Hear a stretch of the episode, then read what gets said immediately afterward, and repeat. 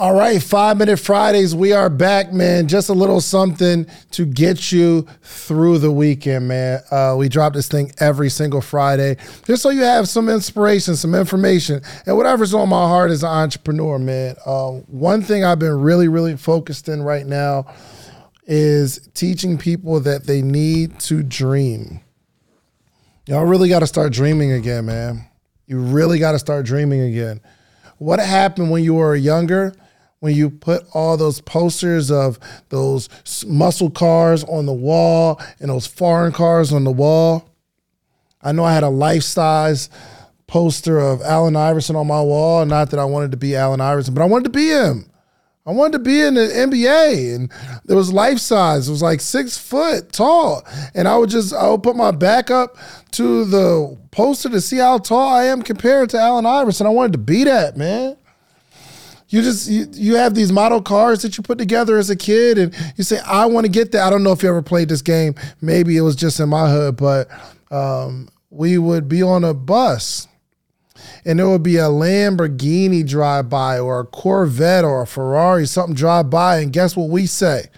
That's my car. That's my car. I almost wanted to fight one of my friends for calling that's my car right after I said that's my car. I'm like, no, you can't have a car. Bro, you can't have a car. I already said that's my car. But it was a dream. We were dreaming. There were things that we wanted. I don't know if you remember. I know I did it all the time. We get those eBay magazines, right? They was free. They was free. They just come to the crib. You order the eBay magazine, and what do? You get a marker. And you start circling the shoes that you was going to get. If your birthday was coming up or the holidays coming up, oh, I'm getting these. I don't think I've ever gotten one thing that I've ever circled. I just did. Maybe I didn't manifest good. I don't know.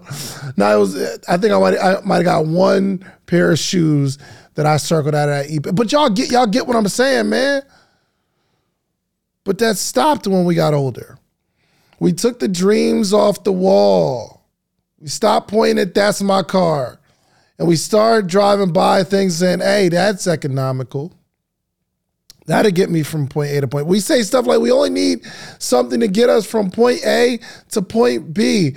And we start using words like too expensive. I don't think I've ever, as a kid, used the word too expensive. When I say that's my car hanging out the side of a school bus, I didn't say that's my car. Hold on. No, how much gas mileage that joint get? Or I didn't understand too expensive. I was dreaming. I didn't understand going into the NBA. It's too difficult. I didn't equate it that way. But we stopped posting stuff on the walls.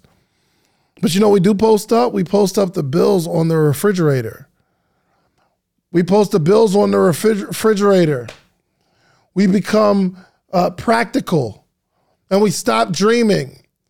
The moment I started dreaming again, I remember it, man. When I quit my job to be a full-time entrepreneur, the first year, we did a vision board party. That's right, a vision board party, where we get a whole bunch of magazines and we cut out the stuff that we want and we post it on the poster board, and we just dream for a couple hours. Sit there, we would have some wine and some snacks and stuff like that. And we just sit there, play some music, and we just dream about the stuff that we're gonna get.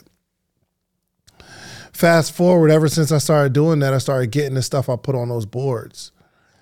But because life has hit you so hard and has beat you up so much, you just stop dreaming because it just doesn't seem realistic. It doesn't seem that you're ever going to attain the dreams. So you don't. You would much rather not dream at all and be surprised by a few good things that happen to you than to dream really big and not get it.